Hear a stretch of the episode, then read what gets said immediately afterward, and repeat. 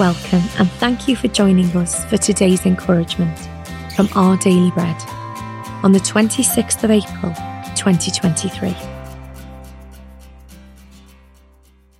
The Bible reading today is Psalm 118, verses 13 to 14 and 22 to 29. I was pushed back and about to fall, but the Lord helped me. The Lord is my strength and my defence. He has become my salvation.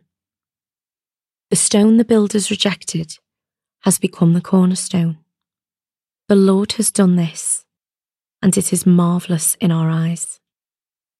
The Lord has done it this very day. Let us rejoice today and be glad. Lord, save us. Lord, grant us success.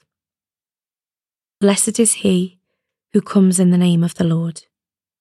From the house of the Lord we bless you. The Lord is God, and he has made his light shine on us. With boughs in hand, join in the festal procession up to the horns of the altar. You are my God, and I will praise you. You are my God, and I will exalt you. Give thanks to the Lord, for he is good. His love endures forever.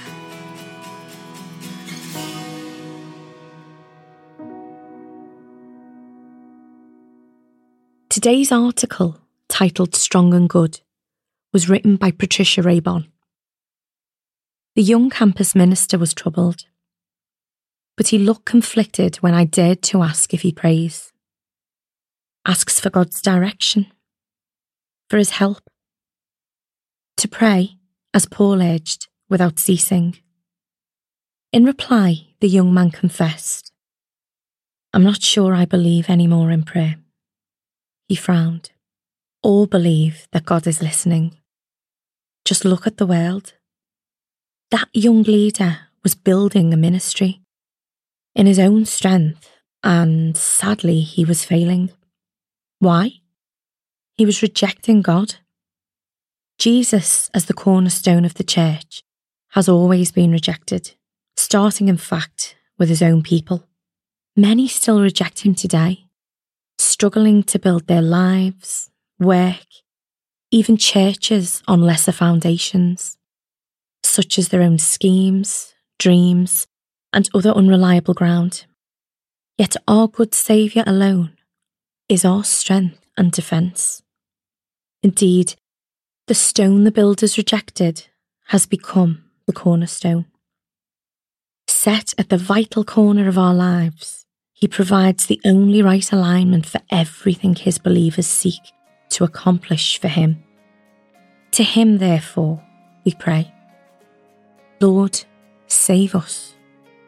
Lord, grant us success. The result?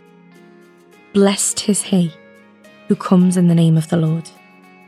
May we give thanks to him because he's strong and good.